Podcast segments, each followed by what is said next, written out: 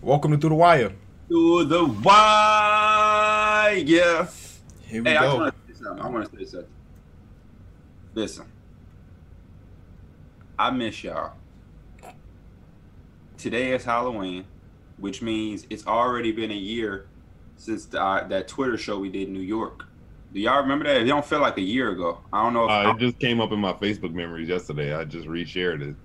I, it may feel like longer than a year for y'all, but for me, it don't feel like a year ago. It felt like real recent, and that was actually that was the second to last time I went to New York because after that we had to go for the contract stuff. But that was a good ass time. We was out there for like a week. Um, I think that was our first time really doing a Twitter show. You know, um, That's My- when we y'all had brought your girls, right? Yeah. yeah, that's when you had ran into Jack Harlow in the bathroom. We Mm-hmm. had Jack Harlow before the blow up. You know what I'm saying? uh KB did the the uh the game show thing. That was like his transition into being the real like the Oh, true. It's a fact. um I got to be on stage with uh Swaggy P. Um and then Derek was, you know, in love. That's when D Mills was in love in New York City. But no, that was, that was a good ass show. That was our first Twitter one, if I'm not mistaken.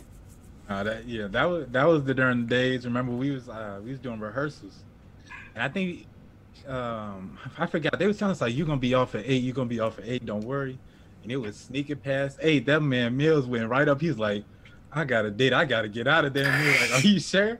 He's like, Yes. I guess this girl's blowing up his phone trying to get him out of the. Man told his boss, I gotta leave work right now. Say he got reservations. I think that was Yeah. I think that was the first time D Mills traveled with us too because he had missed the Las Vegas one. I think that's before that we had did Vegas where we did Tacko Falls and all that. D Mills wasn't there. So if I'm not mistaken, after Vegas, that was the next time we traveled. And that was like, oh, we got D Mills back. I mean, I, we we went to New York before then. Like we went to New York multiple times before then. Did we?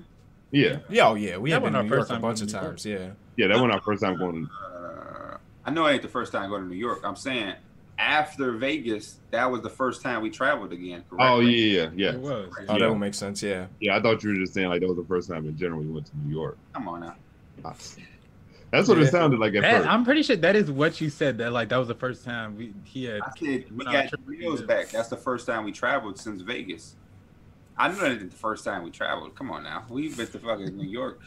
How could we ever go to Vegas before we have been to New York? Exactly. That's what I'm saying. That show sucked because we had to rehearse. And now I'm hoping that when the world open back up, we don't have to rehearse anymore. We just go to work. Which one? The New York show, like you said, we had like eight hours of rehearsals. Like that was so unnecessary. We don't need that no more. Like let's just we may ha- eight, give eight us hours is eight hours is a bit excessive. give us like 30 minutes and we're good. We're good to go. Even if that. But see, I think a lot of the, the times when we do rehearse, it be because of stuff that ain't got nothing to do with Yes, us. tech. Yeah. Yeah. So I mean, But we can get stand-ins for for stuff for the tech. you know what I'm saying? Like it Man, was- it's hard to it's hard to find somebody that look like this though. I mean, come on now. You are one of a kind in a different way, for sure. I didn't even get to rehearse for my part because they thought that WNBA girl was coming. So Yeah. kind of decision. Oh they yeah. you you prepared to go? Hey, am I prepared to go sit with Swaggy Pizzle? Come on now. Yeah, it was interesting. That was He interesting time that for sure. game. I. Be Omar. Shout out to KB. He had little Cuzzo love, making sure I won. Yeah, and I think I think we only got one more of those shows left. So pretty good. Pretty Which good. NBA draft. NBA draft is is the way it's labeled. is is is, is the motherfuckers hitting their Googles. Mike, come on, update me with three three new prospects besides the ones that I know you know already. Derek, I'm gonna ask you for two. KB, I'm gonna just ask you for one new one. Start start with you, Mike. I can't even get you any right now. Uh, I'm gonna go. Less than a month away. Come on now. I I'm could gonna do a bunch of research in one day and have all my info. No, you can't. That's that's how you get on here and you say shit like Tobias Harris is higher than Ben Simmons. That happened once. Pascal Siakam is Every every in the in the history of analysts, somebody's gonna say something bad at least one time. I've never said anything that bad. And, Hey. and why does that make you comfortable? Why? Why? Is No, that, I'm just saying because at some point you're gonna be wrong. I just that was But it's no, it's no being wrong is okay. Everybody should welcome being wrong at times. But outrageous is is a whole different thing. hey, and I admitted it. I You said- rank Tobias Harris over Ben Simmons. and now you try to shit on Tobias, which And means you rank Paul Millsap over Pascal Siakam. Like I, those are those are inexcusable. And a lot of those people do it for TV ratings. They're purposely trying to say dumbass shit. You were really putting together a list. No, actually, keep going, D Mills, because that gives us stuff to talk about. Keep doing you. keep, keep, actually, yeah, show up to the Twitter show, the NBA Draft Twitter show, and with no research, and let's just start talking for you. That that'd be amazing. I wanted to do a mock draft. With like without y'all not having that much in depth, and just just have fun. It wouldn't be nobody would sit up here and be like, "Oh my god!" But it was just to see what y'all would say. You know what I mean? Just just to see. Um, but Derek, some of your moments have damn near erased the Terry Rozier moment that Mike had. Like I I felt People- Nah. okay, okay. For the people that don't know that story, the people that don't know that story, because that was a long time ago. This was when Terry Rozier, before he got his contract in Charlotte, now was that was our first time in New York. was it? That's when we did that live show. We had No, the no, no, no. That was back at the apartment, wasn't it? That was. That was at the apartment. That was before the live show. Oh, okay, We okay. were ranking. It was like right before we went to the live show because you remember we had an episode top ten point guards, top ten shooting guards, and then we put all those lists together for the for the Twitter uh, for the New York Right. show. Right. For the people that don't know the story behind that, we are ranking point guards, right? Top 10 point guards in the league. Before Terry Rozier got his contract with the Charlotte Hornets, he was still the backup for the Boston Celtics. And we were doing top 10 point guards, and number 10 on Mike's list was Terry Rozier. Now, our reaction was so crazy that if y'all don't remember, we stopped the show and hit reset. And Mike was trying to change his answer. We like, no, keep it. Keep your answer because this is what you actually believe. Because we had to restart the whole show for some reason. Yeah, somebody probably said something, blah, whatever. And yeah, he sure as hell came back and was like, at number 10, I have Darren Collison. We was like, hold up, whoa, whoa, whoa, whoa, you didn't say that two minutes ago. That was definitely a brand. That, that's just a fun time. Funny time to think back on now, man. Hey, it's it's part of growth. It's part of It growth. is. Y'all, y'all are definitely way better now than y'all were them times. But uh, y'all can still say some outrageous stuff here and there. But that's that's cool. That's all right. Yeah, and it's just crazy because if I say anything now, motherfuckers be like, "Aren't you the same one that said Tobias Harris is better than?" them?" Those things follow you forever. It just follows you, bro. If if, if there's aliens with with with lasers at the Earth, I want Iguodala. That'll always follow him. Yeah, That'll always follow him. I'm sorry. It'll it'll always follow him for no matter what he do does in life. They're gonna put that clip under his tweets. That's why that's why the Tobias Harris thing is so funny because it's to lose lose for you. The Yeah. more you bash him, the more the him over Ben Simmons just looks foolish. yeah. I, am I'm think I'm gonna take Tobias out of my vocabulary. Mm. No, you can't because the first bit of news is that Daryl Morey was hired. Y'all see how we do this? Daryl Morey was hired to, to work with the 76ers. He is the he is Elton Brand's boss now. Elton Brand gave that contract to Tobias, to Al Horford, and now he's got to talk to Daryl Morey before he does any moves. And well, Daryl Morey's got a job. There's one thing we were de- debating um, when he was when he excluded himself from the Rockets. Will he actually take time off like he said, or will he just get a job instantly? and it actually happened way faster than I thought it was gonna happen. And now Philly has a new guy. Yeah, Yeah, I think it's actually a good team because. Oh no, I was about to say because a team that has struggled with rocks, roster construction has now got a guy in the front office who has a history of constructing successful rosters. So I think that's a win-win for both both people. Because if he goes there and change that around, that makes his resume look even better, and then it helps the 76ers become legit contenders, maybe. So I, I'm interested to see how this matchup works out. You want to go, P? Go ahead. Uh, I I like it. The the main two reasons I like it, what Derek said, the roster construction, especially with that Rockets. I think it was a lot of times where you know even when the budget was tight and he kind of had to find like under the radar players or or you know the diamonds in the rough. He he was able to find that even if they weren't you know over the top, they still had those moments. You're like, okay, damn, they he could still hoop. You know the Ben McLemore, the the Jeff Green type players. If he can kind of flip some of those players and find a way to acquire them for the 76ers, it's gonna go a long way. This is a team that had they have the talent with the two top guys, but if they can put the people around him, I think they can, you know, they can maximize their potential. Facts, Mike. You didn't even mention your guy, Danuel House. He came out of nowhere. Yeah, And- I was thinking look about at him Danielle now. too. Yeah, Yeah, that- and those, then- those are very good points. Right. And then I was gonna say the second one is I think it's just he he he's gonna have the the webble to just make the trades, you know, as well as he he's gonna he doesn't have no attachment to none of these to none of the players. So I think that um you know he's probably gonna test the waters, see what's gonna go on. If the, he sees that you know this talent's not gonna work out, I don't think there's no hesitation to trade one. Those are good points, Mike, because they're I think there might be a little bit of hesitation because Philly's one of those cities where the fans are like so I I don't. I don't think. I don't think Philly fans attached to anybody other than the two top guys. And even then, I see Philly fans drawing up trades of But their aren't two those the top two top guys that kind of have the the trade value? I don't really see many teams taking on Tobias or Al Horford. Right, exactly. So that's why that's why they hired Daryl Morey because if it's anybody that's going to be able to make it happen, it will be him. I mean, he mm-hmm. has had a history. He had the most completed trades of any general manager during his time with the Houston Rockets. I th- I Now, got the now I numbers, think I think what you're saying, D Mills, is that it's not going to be easy because it's definitely not. You know, Daryl Morey is a. I, there was an interview from years ago that I rewatched, and there, there's a clip in there that people always reference. Daryl Morey says, if you have a five percent chance to win a championship, you might as well go all in because you never really know what's gonna happen. And you know, with going all in for Daryl Morey, that meant for the Houston Rockets, shit, we ain't got no more first round picks because we tried to win right now. And, and Philly has been a team that's historically like we get our assets, we get our assets, you know, trust the process.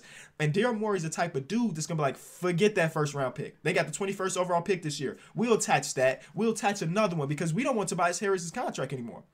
And if you throw two first round picks on Tobias Harris' contract, there's going to be one out of 29 teams is willing to take that contract. So Daryl Morey is going to be a guy that'll come in and make those trades. I'm not saying he's going to come in and do it immediately because it's very rare that, that like a general manager comes in and starts throwing pieces around this this way and that way, especially since they already just got a new coach. They probably want to see what, what Doc Rivers has planned for, for that team before they start making trades. But I think eventually, because I think it's a five year deal, Daryl Morey is going to have that roster looking completely different in 365 days from now.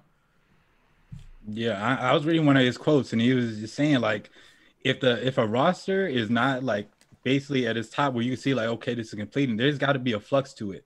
There has to be a, a consistent change. There shouldn't be no attachment to when you're not putting yourself in the best place or position to succeed, especially in terms where you're you're you got talent like this team, and you know there is no just like we're we're good and that's okay. This team is definitely trying to win a championship. So I mean, nothing should be out of the realm at this point. Yeah, nothing at all. Yep. No, yeah, I, I like it. I think this is this is probably like the perfect place for him to go after the, the the Rocket situation because he gets to change whatever narrative or anything that people think about him because this team is completely different than the Rockets. They, they just it's not the same team. Um, and I, I just like the fact that he's so aggressive. Like we know changes. I'm not expecting this offseason. I don't care how quick it comes or how short it is. The Sixers are going to look different. Like I, I can almost guarantee it now that he's in that seat. Um, you know, the relationship with him and Doc Rivers from Boston or whatever, I think that's dope. But I think like when D Mills was saying, like one of the best traits about Daryl Morey is like putting the pieces together. Like just take out the success of the Rockets. Yeah, they never won their championship, but like he put together the team that they that was going to give them the best chance, like surrounding Harden with the shooters and all of that. Now the last year, should they have gone all the way in on a small ball? Probably not, but like Mike said, or like KB said, the five percent thing that was their five percent, so they went all the way in on that five percent. And I feel like what D Mills is saying about the 76ers is that's what they've all been missing. It's like putting those perfect pieces together. Elton Brand did a real terrible job of kind of just name chasing and like prioritizing Al Horford and Tobias Harris over JJ Redick. People talk about Jimmy Butler. The Jimmy Butler thing, it just don't feel like Jimmy Butler even wanted to be there. But I feel like JJ Redick was somebody who you who complimented those guys better than any of those names I just named. And he wanted to be there, it seems like. So I think that's the one that they kind of let get away. Um, and, and I feel like those are the guys that they need to be looking at. Not not the name, you know, because Al Horford has a bigger name than probably JJ Redick. Jimmy Butler has a bigger name than JJ Redick. Tobias Harris, they are bigger names, but like you mentioned with the Rockets, Danuel House and, and Ben McLemore, those aren't necessarily names, but they came in and they fit to what they were trying to do. And it gave them some depth and some kind of like diamond in the roughs. And if Philly can get their hands on those type of guys, I think the sky can be the limit because that's all all they need is the complementary pieces around those two. That's all they need. That's the only thing stopping them from getting where they want to get. Mhm. It's the complementary pieces around those two building blocks that they have. And I, get a guy who can specialize in doing that. It, it, it might it might can happen, man. I'm pretty sure JJ Redick just came out and said recently that the biggest mistake Philly made was getting rid of him. He said that himself. it's He's- part And of he's that goddamn reason. right. No, he's right. It's part of that reason, but I, I like the points you made, P, and that's why I think Daryl Morey is even better for this job. Is just because when the trades do come, if they're not trading their two top guys, I, I think that you traded Tobias Harris or you somehow find a way to trade Al Horford, you're not going to probably get what you want in return. It's going to be something weird that you're getting back. You're losing value, 100. percent Exactly, and he has done a good job uh, of kind of looking at depth those players. Like, okay, he he might not be of value, but this is a dude that you know he might be of value with our system. He's Right. done an excellent job at that, so I think think they got a, a good leeway with that.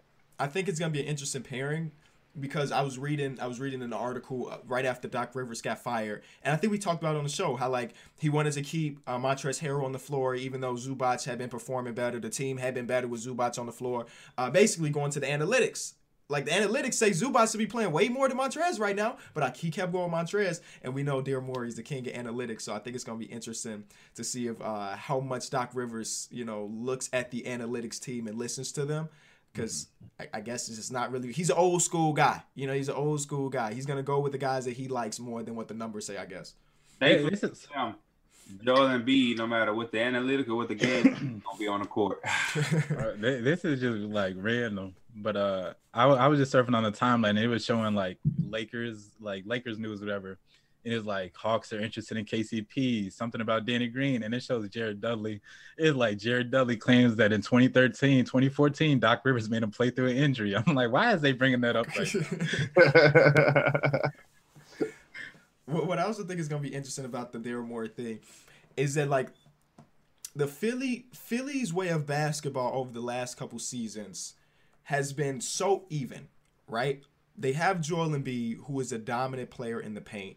They've had good, okay shooting, and they had some good mid-range shooters in like Tobias Harris and stuff. So I was looking at it. I think like a third of their shots are taken from three, a third of their shots are taken from the mid-range, and a third of their shots are taken from the paint. Obviously, that's not super efficient, but like that's like the game of basketball. You know what I'm saying? So I'm curious to how much of their game uh, evolves now that Daryl Morey is there, and now that Doc Rivers is there, because that was mostly a Brett Brown thing. Um, so I, I think a lot of things. I think Philly fans should expect a a new system. Philly fans should expect that like you're gonna be in a lot of rumors. Philly has always been a team that's in rumors, trade rumors. It's always gonna be the case. You're gonna be in a lot more rumors now that Daryl Morey is your general manager. Um, I mean, we've already seen like the Ben Simmons for James Harden thing pop up on the timeline for the last month, and now that Daryl Morey is the guy there, it's popping up again. and I, I and I think that the Houston Rockets said that they don't they don't look at that trade as something they- they would ever do. no, they denied it. But I want to hear y'all. I, if I am the Houston Rockets, this is me talking. I'm the general manager of Houston Rockets. if there, if Daryl Morey calls my phone and says, "Hey, James Harden for Ben Simmons, one for one," I'm accepting the trade. And th- No, I will too, gotta just because I, it's a better fit for Joel Embiid. You give No, no, no. You are the Rockets. Forget Joel mm-hmm. Embiid. That don't get. They ain't got nothing to do with you. You're the Rockets. Oh, I'm the I don't know, oh, Rockets, that- I'm not Philly. That just makes Oh, me yeah. feel weird because I still have Russell Westbrook on my team. But Yeah, yeah, no. That- that's the I only think about. Russell Westbrook and Ben Simmons. That just sounds but that's like not. See me. I'm not thinking about that because who gives Yeah. a damn? I, I'll trade Russell Westbrook ass too. That that's the thing. I was like, if you bring in Ru- if you bring in Ben Simmons, you're probably trading Russell Westbrook for anything that you. I think you that right. I think we can all agree that the right the current construction of the Houston Rockets has hit its ceiling. yeah. So let's just reset. And there's no better reset than getting an all NBA third play, all NBA third team player who's like 24. There's no better reset than that. No, yeah, you're 100. I'm going with Kenny. I think y'all looking too deep into it. You don't. You're not trading for Ben Simmons to pair him with Russell Westbrook. You, You're Mhm. doing it to, to restart uh, your franchise and to develop Ben Simmons as a franchise player. And now you put that flexibility where you can build a team around him. And from day one, he'll come in with shooters. At the least, you're surrounding him with Eric Gordon's, Robert Covington's, Austin Rivers, Danuel Houses. And then, you know, shit, Hey, you guess might what? play him at your five. At the I was about to say that first year, run him at the five with Russell Westbrook if you can't Yeah. trade him. Forget it. we experimented. You know what I mean? It ain't to win. It's not to. You're not doing that to, as a Rockets to win a championship. And, and guess what? You might still be competitive. Yeah, they'll still be competitive with Russell Westbrook and Ben Simmons.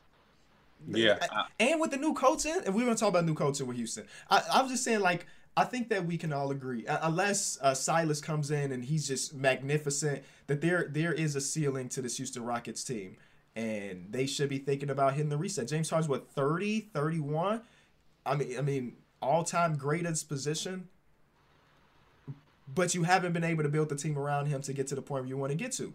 And now you got a new front office, you got a new coach. Maybe it is time to hit the reset button if you're them. In the video that I made when Daryl Morey left the Rockets, I was saying if I'm James Harden, I'm requesting a trade. Like I would try to get out there, and if I was Houston, I would be be with it too. Because at this point, yeah, you have a ceiling. If I'm James Harden, D'Antoni left and was able to. Now he's in a winning situation with the Nets. That looks promising. Daryl Morey left, and he gets to go pick where he wants to be. And now he's with the 76ers, which looks much better than all the other options he had. And now they're just gonna leave me here stuck in Houston with no center. Uh, at the time, they had no coach. Now we have a new coach. We have no. We have a new coach with y'all system, like the players that fit y'all system. They have no value to like reconstruct this roster. So it's gonna be nip tuck for this new coach to come in and try, try to run the, the the try to play the way he wants to play because we were we went like all the way in on y'all theory so like y'all kind of leaving me here to die in my prime, really. Like if I can't move, if we can't move Russell, which even if we do, it won't bring much value. Like if you move Russell Westbrook, the, the Rockets aren't bringing anything back that's going to put them over. At, at at best, they'll be the same exact team without him. You know what I mean? Um, so like yeah, I, I just feel like there's a there's a ceiling there, and then realistically, you bring in a new coach with any team, and it kind of let you know lowers your odds of winning uh, unless you're the goal. First time coach too, not just it's yeah. a first time head coach at least. So it's like yeah, they just at odds all across the board. So if I'm James Harden, yeah, I think that the toughest thing about it though is where does he go? Where could he go realistically? And if the Rockets would want to let him go. But if I was James Harden personally, I would be looking. I, I would want to request a trade because nothing personal, but like our time here is just done. Like realistically, unless I just want to get my numbers and be one of those high scoring guys for the rest of my career and I'm cool with just being like the six between three and six seed. Because at best, I mean, not even three. At best, the Rockets are like a fourth seed. At best, you know what I mean? Like they just play out of their minds in the regular season, and they can scrape the fourth seed by you know some some miracle. But it, when you look at the West, I mean, we got the Lakers, Clippers, Golden State is better. Uh, you still have the Nuggets, the Jazz, Blazers. Mavericks are going to be better. The Blazers have to t- take some consideration, and then you got all of those other teams that we just don't know. But you're gonna you're gonna expect the Suns to progress. You have to expect Memphis to kind of be some type, somewhat competitive. Um, yeah, the Pelicans, the Timberwolves are going to try to be competitive. Like we don't know how competitive they're going to be, but we know they're going to play. And like we, we we're not going into next season just expecting those five teams to just be at the bottom anymore. This ain't like recent years where you could just say, "Oh, the Timberwolves are going to suck." I don't know they may they may they may not suck as much this year. They may flirt around 40 wins this year on some king shit. The, the yeah. Grizzlies, will they take a step back? Will they take a step up? You know what I mean? Like who's to say? So yeah, let's let's just get into the conversation with the new coach, uh, Stephen Silas. He had been an assistant for the Dallas Mavericks, um, an assistant a couple different other places, and from from my understanding, he is a guru when it comes to the offensive side of the ball, which is very interesting when you have a guy like James Harden um, on your roster. He was one of the people that the system that we know that turned into one of the best offenses of all time with that Dallas Mavericks team. He was one of the people that construct that. And you have similar players in Luka when his last spot, and now James Harden here, but James Harden obviously uh, better. So it's, it's a very interesting thing. But P just mentioned it like you have to get this team out of the mindset of what they were just running we just all gonna stand here and watch James Harden do his thing. Like I, I feel like hopefully Stephen Silas comes in and has these guys moving off the ball and stuff because that's that's what basketball has been and probably the purest form of it. And probably that's where your highest ceiling is. Just having four people sitting at the three point line. This like it, it only can get you so far. You can only yeah, get you so far. Like that. We just haven't seen nobody win like that. Uh, but yeah, I, I agree. I think it's a good hire. I think it's a great hire. I love these type of hires where we're not seeing the same uh, coaches recycled and and just spinning around. We get somebody new in here. This is a dude that's been an assistant coach for 20 years. Been his around pop, his pops was a coach. Life. Yeah, if you know what his pops is, you know he's been around the game literally his entire life. Um, you know, so his dad is Paul Silas for people that don't know, uh, LeBron's first coach. But yeah, I mean, it, here it is. You you got a guy, you know, who was behind some of those things, and and he was he, he's he's talked about you know highly regarded in just guard play. You know what I mean? The development of a Luka Doncic. You know, bringing a Trey Burke and, and putting him in a situation where he succeeded when he wasn't even really in the league. You know what I mean? Making Tim Hardaway Jr. of of value. So I, it's real interesting, man. It's real interesting. You know, I think it's a good situation for him as a first time head coach because you do have a team that um, they're they're going to be competitive. Like the Houston Rockets are a playoff team, no yeah. no question about it. Um, it's just how good they can be and the fact that they do have a ceiling, you know. And even if they, at some point during the season or maybe at the end of the season, even if they do say, you know what, this ain't gonna work, and, and we are ready to trade our chips chips in, as in James Harden or whatever, I think even then for him is good because you'll be you'll be receiving a young team that you get to develop and mold how you want to, and and you know, uh, I think that's a good route to go too. But man, it's just you know, it's, it's just basically like KB said. They, they're so used to playing one style of basketball, and like it's not even the players and how they're used to playing, but to me, on paper, they just have a team that was constructed to play the way that they play. Like they don't even have a center. Yeah.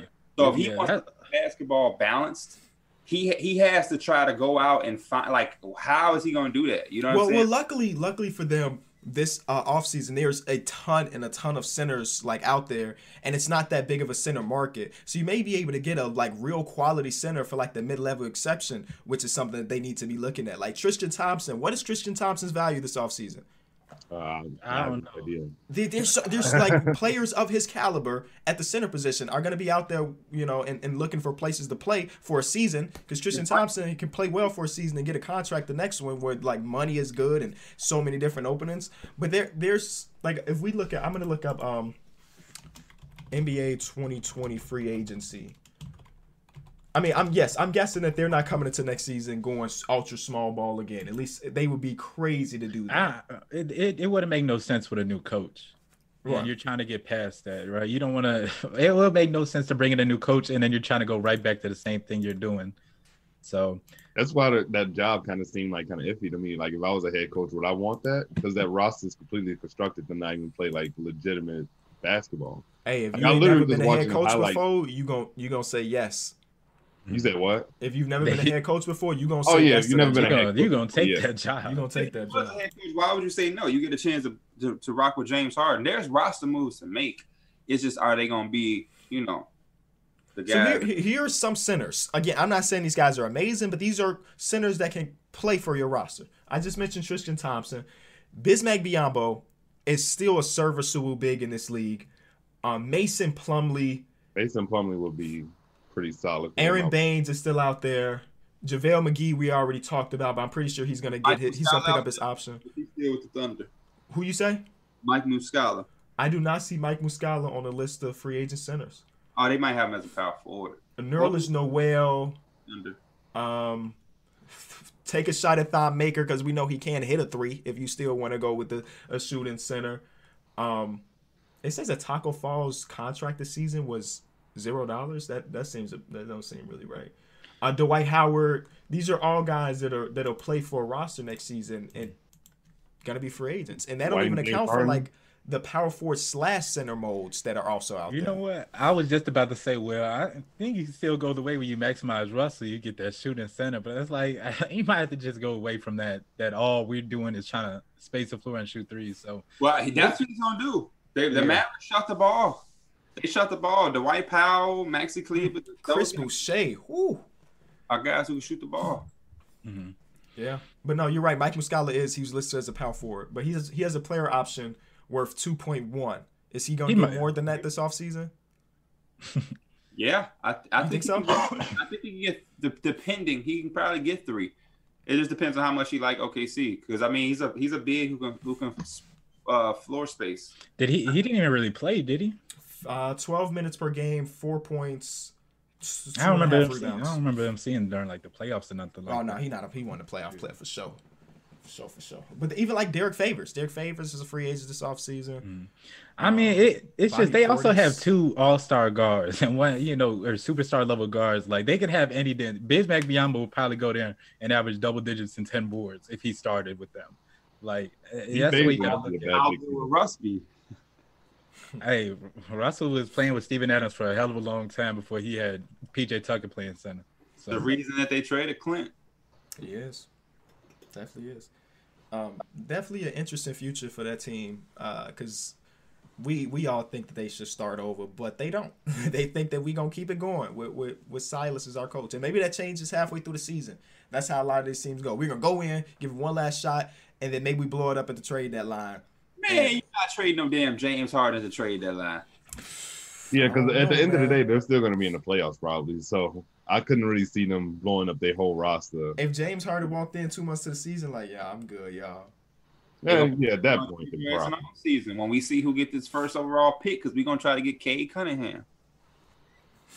Possible, possible. Um, also, more a lot of a lot of coaching news this week. Yeah. Um, the the Brook. Oh, uh, last thing about the Houston Rockets. It seems like that that Nate McMillan might be an assistant coach for them um, next season, which is a good thing. yeah. Um, so assistants. Offense with some defense. Steve Nash has new assistants. Mike D'Antoni and Ime Udoka. Ime Udoka.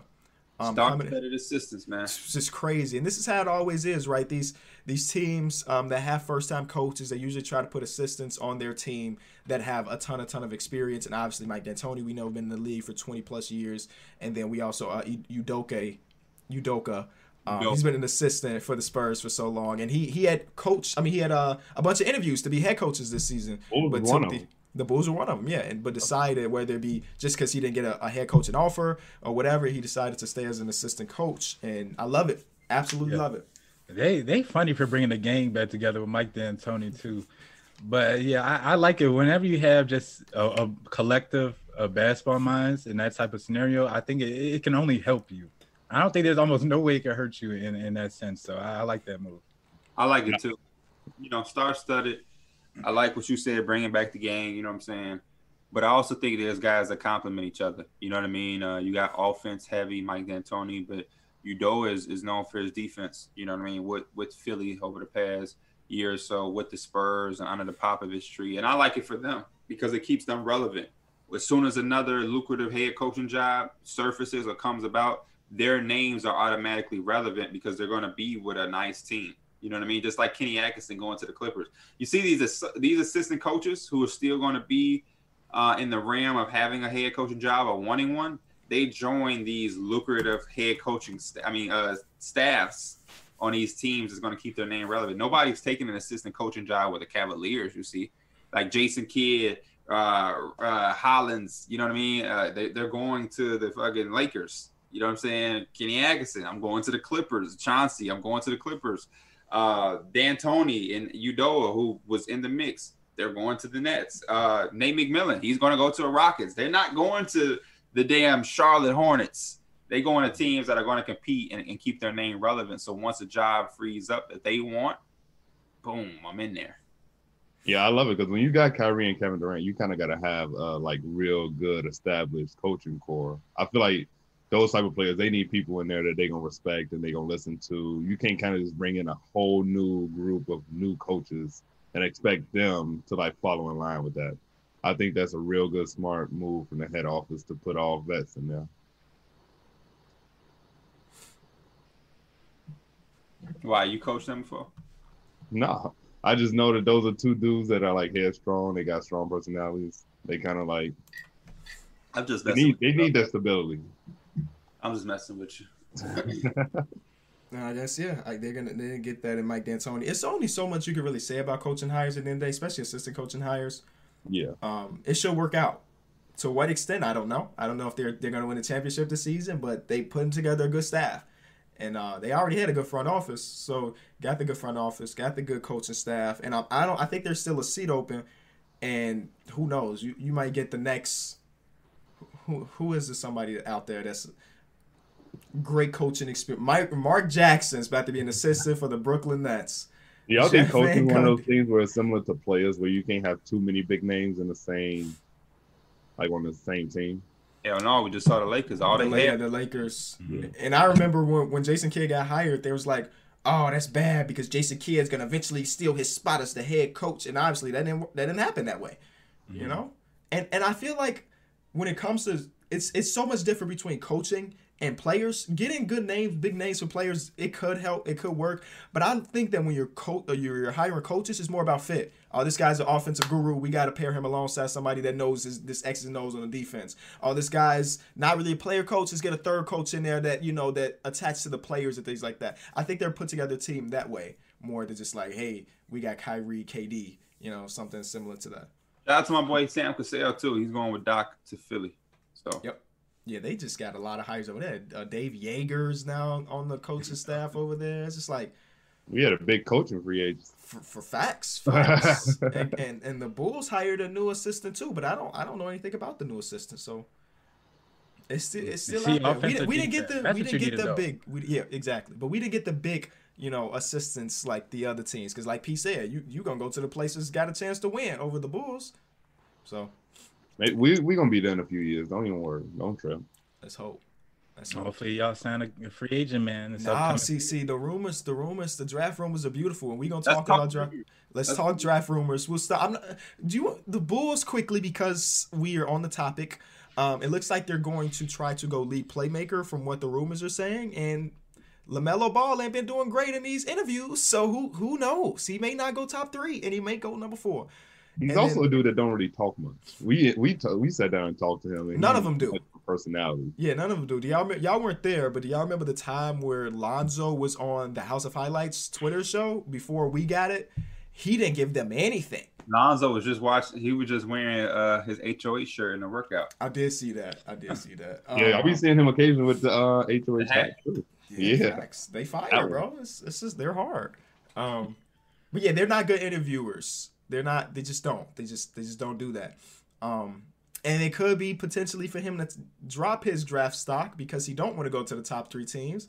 You know, it's places uh, like Lavar said in their show, he'd rather see Lamelo go to the Knicks or Detroit for some reason. so he can have his own show, I guess. Th- th- Like they ain't got to worry about nothing. This is my thing. I like, I you know, I'm gonna just keep it just keep it simple. There's no way in hell Lamelo doesn't go top three. So if the Bulls want him, they can get him because they were trying to jump. But I don't. I, I just don't see a talent like Lamelo falling four unless the Bulls trade up and get him. I can see him going three to Charlotte. Uh, maybe the, the the Warriors can't find the trade that they want at two. Even though I think they're gonna break their neck to trade it because it just it's too lucrative. Like whatever they want, they don't need to take it at two. So they're gonna try to move that motherfucker for anything just so we can get something and also still be in a position to pick what we want or ha- uh, quote unquote need. So when you when you think of that, like I just don't think a team like the Hornets can let Lamelo pass. Like they just can't. So I mean, the Bulls can get him, and the rumors were that they were trying to trade up, but I, I yeah, I, I just can't see Lamelo falling Lamelo scares me as a as a prospect personally. Why? Like obviously he's great at some things. Like his passing is amazing, obviously. Um inconsistent effort on defense. And and the, the jump shot, I, the it's, jump sca- it's scary. It's just scary. Like like he would be a prospect of like if I was a GM, I'd be kind of hesitant to pull a trigger on. I mm-hmm. know that the upside is ridiculous. I know that the upside is um is is amazing, but it's scary. The inconsistencies are some things that personally. This is why I don't have a GM job, I guess. But it, those inconsistencies scare me. But then again, you don't look at anybody in this draft and think that there's not inconsistencies. So mm-hmm. I, I, I, I'm I, I'm not envious of like the GMs out there because you could miss on some of these players, and and then mm-hmm. the person that was drafted right after you looks fucking amazing. So he's scary. He's that if he came if he somehow ended up at the Bulls, of course he's got my support. That's that's what I was saying. But it is it is some scary stuff. It is scary for me. I, I like him. Um, you know, I think there's a lot. I think a lot of players are like that, but I think it depends on how you're going to groom them. That's why I think it's important to know how you're going to play them or what you have. Because like for the Bulls, they could be a team, but I I I just think wherever Lamelo goes, for you to have a good pick, you need to let him be him.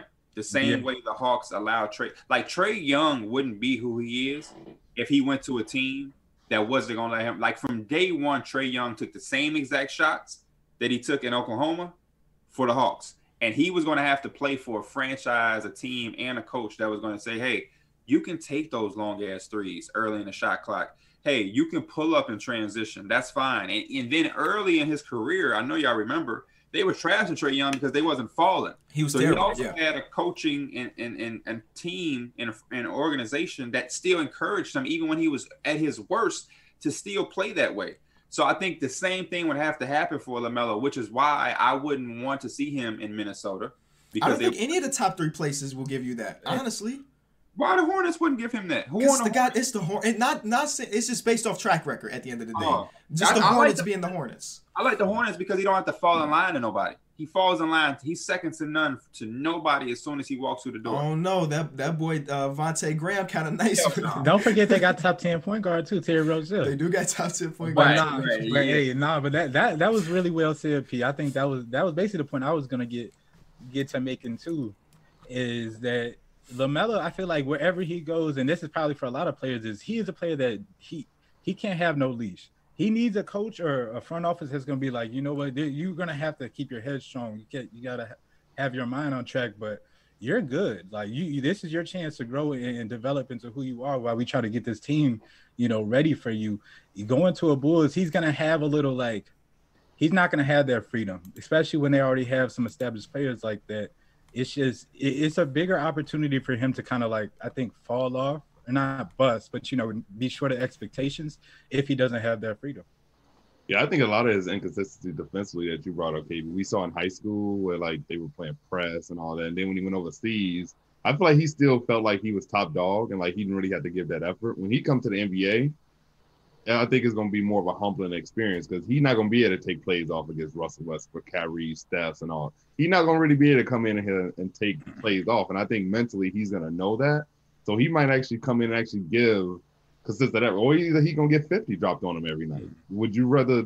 I feel like some. Well, we know he's not gonna get 50 dropped on him. every- I, I- I think, I think the whole, I think just just just being average is, is okay. And I think when we when you if you watch him overseas, he has he, has his, his times where he's in He his has stance. he has a lot of mental lapses where he loses his guy on the backdoor cut Mm. or, Yeah. or something like that. a lot of a 19 year old have. Like, there's not really anybody in this draft that hasn't had those besides what, like Isaac Okoro, the best defender in here. But if you're talking guards, like Kira Lewis is going to have mental lapses if you watch his tape.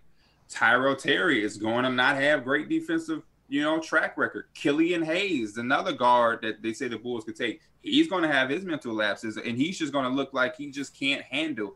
But that's a part of it. Trey Young averaged 30 and 10, and he can't guard. But no- whoa, whoa, whoa, whoa, whoa, whoa! A- Trey Young is, is a crazy talent offensively on top right, of it, though. even Yeah. before you then, you okay with that? you But in all honesty, all starting PGs in the league kind of have those mental lapses.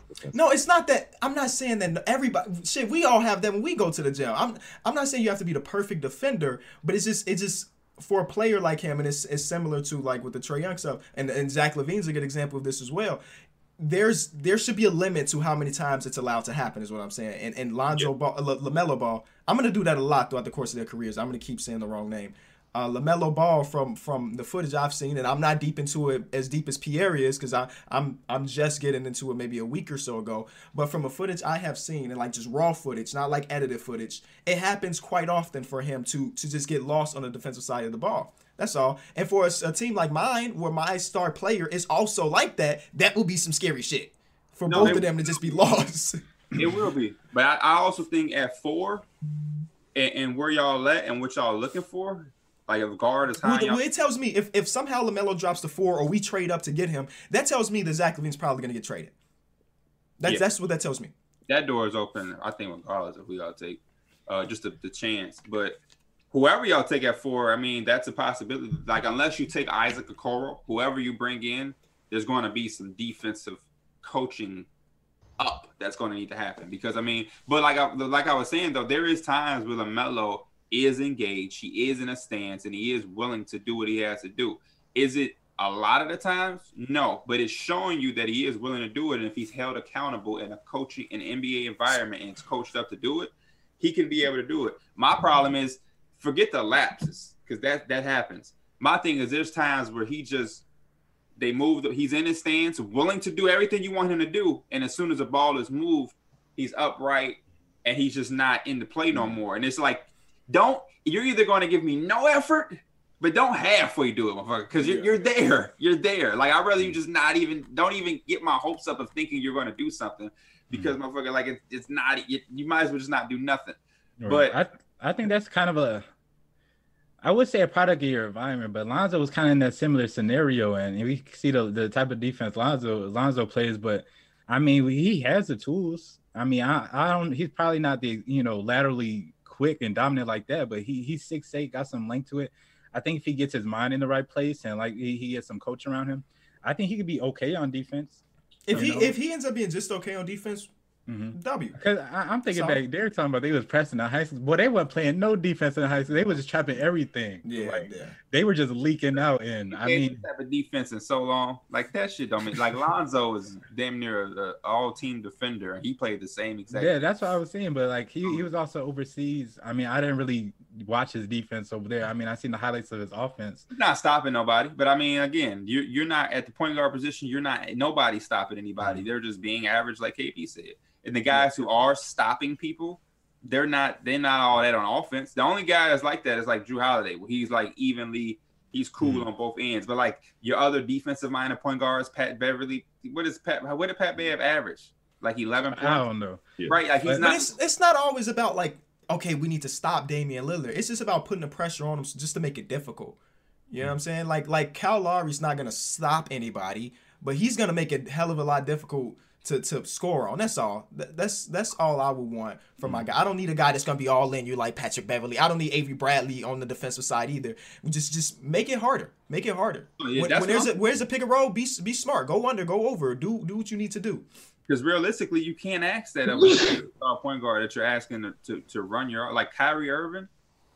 You just want him to be average. Like, how can you ask Kyrie Irving to lock up when he's giving you what he's giving? Steph Curry isn't locking up. Yeah, you just need when when it's your star player or like starter, you just need them to lock in. I think when it's like getting down to that crunch time, like But you just can't be getting exposed you- on that during time. Lamelo is going to be a lot easier to hide than some of the other point guards if he does have if his offense Yeah. is. It ain't nothing to put him on a, a wing that just trying to shoot. He's six eight. six seven, six eight. Yeah, He's six eight. it's gonna be hard to do that for Trey Young, even though Trey Young offensive input is probably going to be a lot higher than Lamelo's.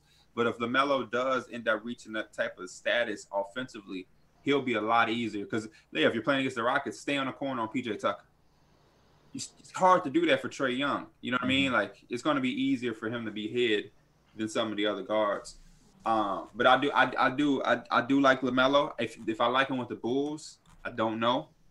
I feel like the I don't Bulls think are in a so. situation where they get somebody they could be in a playoff conversation, and maybe you know, and also if you take somebody like Lamelo, that famous, that big of a name, the guy in the draft, you want to you want to get him so he can reach his fullest potential. Because if he don't, if if if he if he don't reach his fullest potential, it just looks like it looks bad on y'all part. Yeah. And I I- I- just need that. Yeah, I, I would say that like, there, I I don't think he's gonna be nowhere of a bust or nothing like that. But I think that yeah, he he needs to be off the leash, like especially when you have other ball handlers uh, like that. He he, I just don't want him sitting in the corner like like that, especially when his shot is struggling. And other benefit that he has too is just, I mean, it's not just the playmaking. You know, his size gets him those rebounds, and he's super good in transition, like his That's brother. cool. They love Coby White. They grooming him to be, you know. That's what I said. That's why I said I think that if anything, Zach LaVine gets traded and Coby Mhm. White gets slide over to the two because he's more of a combo two than a than a true one. But Coby did say that this offseason, the main thing he worked on was his playmaking. So who knows? Who knows what's going on? Uh, that's the beauty of the draft. Another thing, we spent too much time on the Bulls. I guess that was more about Lamelo than the Bulls. I love the draft talk. Yeah, let's keep Um, it. Trey Young, I'm not Trey Young, but the Atlanta Hawks have rumored to be willing to trade the six overall pick to win now. Um, and and I got a trade that Kevin O'Connor put together for his mock draft, and I'm curious to what y'all think. I think, it, I think it's rel relative to my tweet yesterday that a lot of people kind of didn't like. When you say when when now is the playoffs, right? They're just trying to make Win the now playoffs. is to make the playoffs. Okay. Yeah. Okay. The Spurs send DeMar DeRozan and number 11 to the Atlanta Hawks for number six. That's the trade that Kevin O'Connor drew. I want to see. I want to see DeMar DeRozan with the Hawks.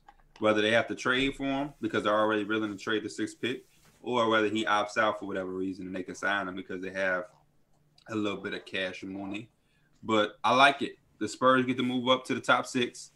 Atlanta gets a, a, a now ready wing and DeMar Rosen, who who kind of fits there because they have a lot of shooting they can put around them. and it's a, another guy late in game where you you know you have options more than just. I trust Demar late game for sure. He's one of those players. Um, and like Kevin O'Connor mentioned when he said that DeMar DeRozan kind of went from being a guy that people could probably say is overrated to kind of underrated. Like He nobody, under- I think so too. he has a very had a very good season, and he had a good season last year. I think I- that's what happens when you end up on the Spurs because nobody really watches the Spurs. Like the casual fans not watching the Spurs. And Um, the Spurs haven't been as good to where you're forced to watch them in like the playoffs. But I mean, the seven game series with Denver, that was a good series though. Uh, if y'all remember, like a year ago, they forgot- Yeah, they took him to seven games. Yep. yeah. But my, my only deal with that is, is you take the when when the ball is not in DeRozan's hands and Trey Young's hand, DeRozan probably just sitting somewhere where he probably can't shoot. That's my only thing about Yeah, it. Yeah, but we kind of saw DeRozan thrive against like when he was with Kyle Lowry. Like he was, they That's, used to take that playmaking aspect away from him that he was um No. doing with Spurs, and now he's just a scorer. Like you asked him strictly just to score, get buckets. I see what both of y'all are saying, but I also don't think that you're pl- you're not putting DeMar DeRozan like here, DeMar, here's the ball for the entire shot clock. Like we we've seen him play basketball. He does. He's not James Harden where he just constantly boom, boom, boom, boom, boom, boom, boom. So you, Yeah. you can play him wa- with Trey Young, I believe. Yeah, especially in a system like he You know played in what, the yeah. first system. I I take that back. I take that back. Uh, if you sagging way off DeMar DeRozan, and he catches the ball, he gonna make a move and score. So, I mean, it's not like he just not nothing offensively. So I, I'll take it. And That's my only thing though. In the Spurs is kind of terrible. With the Marcus what'd? Aldridge and him. No, space. No, what he said is the spacing was terrible with the Spurs, and that's not going to be the case with Atlanta. You can have a you can have a, a isolation on the the top elbow with Demar, and guess what? He can kick it out to Trey Young. He can kick it out to to Kevin Cam Reddish, Reddish. Cam Reddish. Cam Reddish. I'm, I'm just trying. To cam John, John Collins. These are all shooters. These Yeah. are all shooters they have. I would You know, also it's big they can stretch the floor. I mm-hmm. would love a small, and I know that the, the statistical part may not be John Collins at the five, but in certain areas of the game, you, they're going to run John Collins at the five. They're going to Oh, have no, no Right. facts. They should definitely be out here molding him so he can run more five for sure. if you're doing that, if you're doing that with like just say the lineup is Trey, Cam Reddish, DeRozan, Hunter, Collins, what I would like to see with that lineup out there is Trey Young, DeMar DeRozan pick and roll. Because if you're getting those guards on DeRozan, you let him post up isolation. Yeah. So yeah, that that's where if they get to Barter Rose, you got to work up a little scheme for him because there's a lot of ways see he that can be super effective. Um, DeMar DeRozan is really good. He's a really good And- basketball player. In that trade, you're still getting the 11th. Yeah, you're still just trading down to 11, which like The win-win. It's a win-win. I think that the Spurs was. I think that they should be willing to par ways with Demar and Lamarcus in, in some some aspects of it. I so I, the Kevin guards O'Connor they- may have done What his if they thing picked up a trade where they sent both to Atlanta? there. Oh, yeah, with the guards, they they already got guards to fit that backcourt, and then I mean they could draft a wing too if they if they really wanted to. so this has them trading down to 11 and taking Patrick Williams at 11 to Atlanta. They're taking Patrick Williams at 11. This is according to Kevin O'Connor's mock draft. Who's draft. taking Patrick Williams at 11? Yeah, the, The Hawks. That'll be the Hawks I since they traded it. down. That's why I want Pat. That's why I want the Knicks to get at eight. Patrick Williams. Patrick Williams is a man. The youngest I'll- player in draft, six seven, two thirty five. Talking about built, solid, thirty two percent from three. Didn't really shoot him many attempts, but thirty two percent, eighty three percent from the free throw line. And a man reminds me of Kawhi Leonard and Paul Millsap. I can see it too. man. Three, four, and that's a guy. I think every team needs to start trying to get one of those guys that you can put on a guy. Like, man, we know we can't stop KD, but we need somebody that can just try to. And he's that type of dude that I think this, the the Knicks can mold with Thibodeau as their coach as a as a shutdown potential guy. Oh man, Pat, Patrick Williams, dog, my one of my favorites in the draft. Him, Tyrell Terry. Besides the, the mainstream names like Lamelo and all that, him, Tyrell Terry, uh, Tyler Bate, like um, man, Patrick Williams is up there as one of my favorites. Who do they have the Spurs taking at six if they get six? Is it Isaac Isaac Okoro. They get their uh, Kawhi Leonard oh. 2.0. Isaac Okoro with Dejounte Murray? Dog. Spurs out of like here. a long night. Now offensively, You still got LA. you better hope Derek Williams can drop 30 a night. La- Lamarcus Derek- better get a Derek lot Williams. of post touches. Derrick White. Dirk White. What did I say? Oh yeah, you Like said Derek Derek Williams. Williams. Was, who is Der- was who is Derek Williams? That's the Williams, Derrick White. Oh, I just combined them. Okay, all right. Um, the draft is around the corner, which is which is kind of crazy. Patrick Williams, man. Whew. I know that the Knicks ain't got the balls to take him at eight, but man, I love Patrick Williams, man. Bro, this my draft has y'all taking Killian Hayes at eight. That would be that would be good for No way, no way in hell Killian Hayes is falling us. I'm not even getting my I like I, I like it, but I'm not even getting my hopes up. Hey, hey, you Detroit never finna really take- know. Yeah, there's no way he gets past Detroit. Like my exact he What? has- Detroit has, got six, um, right? They have they have seven. They, he, he has Halliburton going seven to Detroit. yeah, yeah, that don't make sense to me. He's not really a guy that you would run a pick and roll offense with. They don't have a league or because they'll trade Derrick Rose. So what are you doing with them? I think Halliburton is as good as his teammates. If I was the Hawks and I was keeping six, I would take Halliburton. Yeah. I, when I was looking at mock drafts, I was uh, I was seeing that he would probably be a right uh, a nice fit alongside Trey Young. Could shoot, nice ass, he could defend, and then secondary You playmaker. mock draft? What you say? You watch my mock draft? It Because I was, had him going six. It went yours. it I was don't your know mock if draft. People that had him going six. You know what I'm saying? The comments was like, okay, okay. I think- I think his ceiling is super high. I mean his um his floor is super high. Mhm. Yeah, that's why I think he's just as good as his as his team. You know, and the Hawks got a lot of complimentary guys. I can see him being a, a, a Shai type player. Maybe not the level of Shai, but you know, in that mode.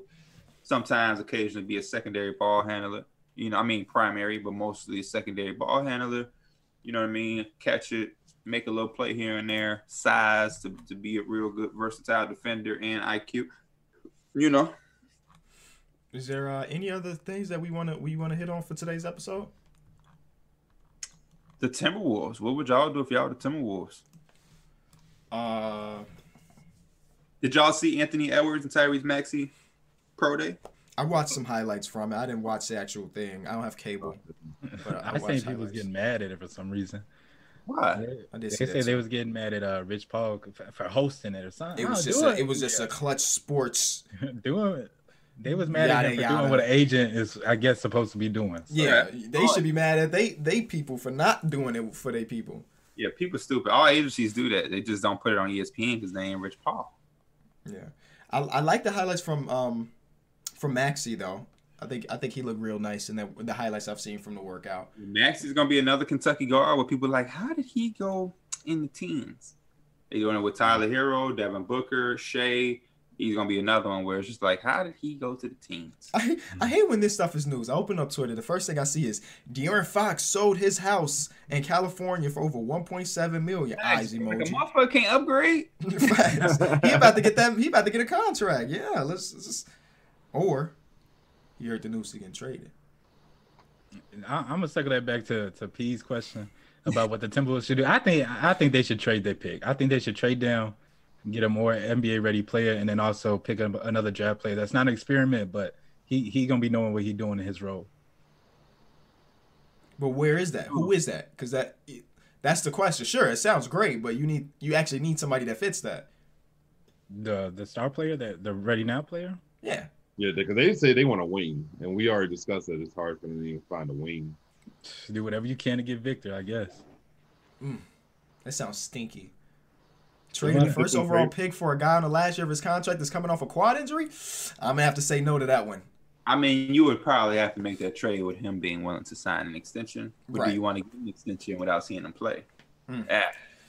Ah, That sound that, to- that sound like old Timberwolves more than new Timberwolves. I was trying to do my homework and see who they could have been talking about as who they eyeing. I, it just doesn't make sense. Like, what wing who's worth the number one player, number one pick, is available? Mhm. I don't That- know. That's weird. It's, it's tough. It's tough because it's like whoever they get with that number one pick, it- it's gonna be an experiment. So it's just like I don't know. Do you do you want to go with that experiment, or you just trying to? It, it might not be worth that number one pick, or it might not be right away. But I, I think a fit could work too, where it's just like we already got KAT and D Russ. Let's just try to make the roster the best fit for them. Do y'all want to hear some trades? Bust them out. Th- this article from BR, and I'm not going through all five trades, but I- I'm going through one that just made you saw it just the, the the three team trade thing. three team trades. Did you see this With one? the Hawks. I saw it, but I didn't read it. I was gonna ask, but I forgot. So the title says three team trade, three team trades that Oh. everybody wins, I'm wearing my hat like Danny Green. which is that just don't happen. You know, Mm-hmm. usually some every trade somebody's usually going to be a loser. Don't Danny Green wear his hat like this? Exactly like- like, that. it's exactly like that. He said, "Hey, he said to Lakers fans, I don't owe y'all shit." You saw what he said? That He was hurt. Motherfuckers gotta stop running to that excuse, even if it's true. Paul George is the same thing. Motherfucker Paul George had a whole motherfucking ice skating rink ice on his shoulder. Come on, bro. Um, which which what was I talking about? the trades, Trade. the three team trades. Oh, okay, okay, okay, okay. This is a trade that has to do with the Nets, the Knicks, and the Wizards. Okay, I need y'all to visualize this for for me. The Nets end up with Bradley Beal and Taj Gibson. The Knicks end up with John Wall, Roddy Kurutz, the ninth overall pick and a 2024 first rounder. The Wizards end up with Caris LeVert, Jarrett Allen, Taurean Prince, Kevin Knox, the Clippers pick that the Knicks own today, and the Nets pick the, from the 76ers for some reason. And who got the eighth pick? The, you still keep the eighth pick, Oh, Wait, wait. So and you get the ninth. So The the Wizards- why why would the Wizards do that deal? wait, wait, wait, no, no. Before, yeah, that's my question. The Wizards get who? Caris LeVert. Jarrett Allen, Taurean Prince, Kevin Knox, and two first round picks. But they're not even good first round picks. you don't know. know. Yeah, I wouldn't do that if I was the Wizards. I wouldn't do that if I was the Knicks. You wouldn't? I don't want no damn John Wall. I haven't But you get number eight and nine. John Wall only got a year this year, next year in his contract, if I'm not Can you mistaken. pair him with RJ? He blocks the development of whoever we get at eight and nine. That's so funny for the Wizards, bro. Trade away Bradley Beal. You finna get And Caris yeah, LeVert Bradley cool. Beal and John getting off John Wall's contract. Caris LeVert I think cool. Spencer than what he cares for and Jarrett Allen. Yeah, you're gonna need more than And that. I 'cause- still need to keep my ninth pick. Fuck you talking about. Yeah, because you damn near give the Nets like Bradley Beal, Kyrie, and Kevin Durant. They literally have a fucking stash over there. They do. The next one has somehow the the Bucks get Victor Depot and Robert Covington. What the? F- Wait, okay. wait, wait. What? T- I mean, talk about title contenders. If they add Vo and Robert Covington, it's over with.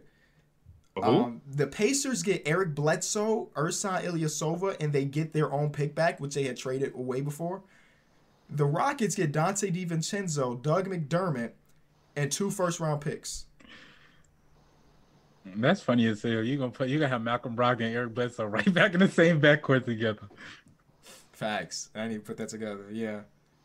Hey, Milwaukee walk out of this looking feeling good. You said who did they get again? Say that one more time. So they get VO and Rocco.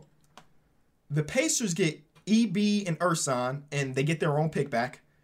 The Rockets get Donte DiVincenzo, Doug McDermott, and two picks from the Bucks.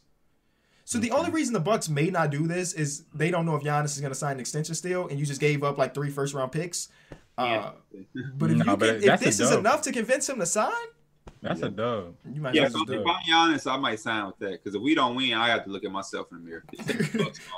like, because we still have, so we have Victor, me, Khris Khris Middleton. Middleton Ro- still, Rocco, Rocco, and Brook Lopez. Brook Lopez. All Right, right. that's That all starting lineup sound like And then you got you got Vo and Khris Middleton, who could be your secondary. Like, so is VO the point guard? I guess so. yeah, that's cool. Yeah. That's cool. You got three main ball handlers. No, man, at all. Yeah. That ain't no problem. yeah, the Bucks say yes to that. Um, these other ones are kind of weird. I don't want to talk about them. Ah, must be Bulls. It is Bulls. I don't want to talk about it. but Zach LaVine's up in Philly. Now you got to talk about it. Hey, Okay, here it is. Here it is. Here it is. Is Philly gets Zach. Le- Philly gets Zach Levine and Otto Porter. The Bulls get Tobias Harris, ooh, D Mills with DeAndre Hunter. Ooh, D Mills and Tobias Harris jersey. The Hawks pick for this year, next year, and OKC's pick for this year. Which is 25. And then the Hawks get Josh Richardson, Matisse Thybulle, Felicio. How the hell did they get the Thunder pick? Um, I think Philly has that this year. That's what it's saying. 21. So the Thunder 21. had somebody else's. So the Bulls walk out with still having four. They get 21. They get Hunter, Tobias Harris, the worst contract in the league, and another pick. and how many years does Harris have in the league or having his contract? Three. Three. Okay. Yeah, you just signed Okay, it. so he not no expiring deal. I was gonna say, okay, that you can actually kind of look at that saying you're getting a decent amount of return, but that Harris contract kind of nasty. It still is a decent amount of return though. No, Yeah. definitely with them picks and Especially with and you keep your DeAndre fourth? Hunter. And Hunter coming in is And you keep your fourth? But I don't like the idea of Tobias Harris, Larry Market, and Wendell Carter together. No, it sounds nasty. Zach and Otto. So you go Ben Simmons, Zach LaVine, Otto Porter, Joel Embiid. You figure out who your your your. Al Horford's still on the roster. No, he's coming off the bench. No. already. That, uh, that Joel Embiid and Al Horford line. Start They Shake might as- and just move Ben Simmons to Yeah, the that's four what I was with gonna Might as well put yeah, put Ben Simmons back at that four. Hey, Bulls lineup is first gonna, having a six ten point guard. the Bulls is going to be Tomas Satoransky, Coby White, Tobias Harris. No, no, no, no, no. Yeah, damn Bulls, what y'all doing? Larry Markin come off the bench? Hell no. There's Right. no way. It's Tobias Coby- Harris got to be the most expensive six man in the league, bro. I just got to say it. That's what he's turning into. But then they get the fourth pick from, I mean, sixth pick from the Hawks. hmm And we keep the lottery protected 2021. So we And get four, six, and 21? Oh my gosh, I'm doing that. I love Zach, but I'm doing that. 4 6 21, Coby Lauri Wendell, veterans, and, oh, and a Hunter. And then you got a veteran yeah. like Tobias, who expensive, but we going to, hey, the clock is ticking. Boy, we, matter of fact, he about to be the eighth man. We finna make him not want to be here. Plus a trade. right. Uh, man, I might amethyst his ass. send, send him to the Hawks. Hawks, you can keep number six. I might am. What's it called? Amnesty. Amethyst. Amnesty. We did that to Carlos Booz a few years ago. No, I'm just I'm just talking out of my ass. That's a bad idea to do that because you're gonna have to stretch. You're going to have to pay him for 20 years. He's going to Yeah, still be fuck getting a paycheck. Um, Tobias ain't bad for that little. No, group. he's not bad. He's just expensive. That's all. but you'll be paying nobody else. Everybody else like on But rookie. Giannis is a free agent next offseason. We got to make sure He not cap just in coming, case. man. He not coming, bro. He's He a- gonna he's- right at that. He's a Midwest boy now. He just needed a bigger city. That's all. Simple. Stop lying to yourself, man. Yeah, that's it. That's all we got, ladies and gentlemen. Hopefully, everybody Giannis enjoy. Nick before he be a bull. Probably, probably. All right, we out. We'll see y'all on Tuesday. Peace.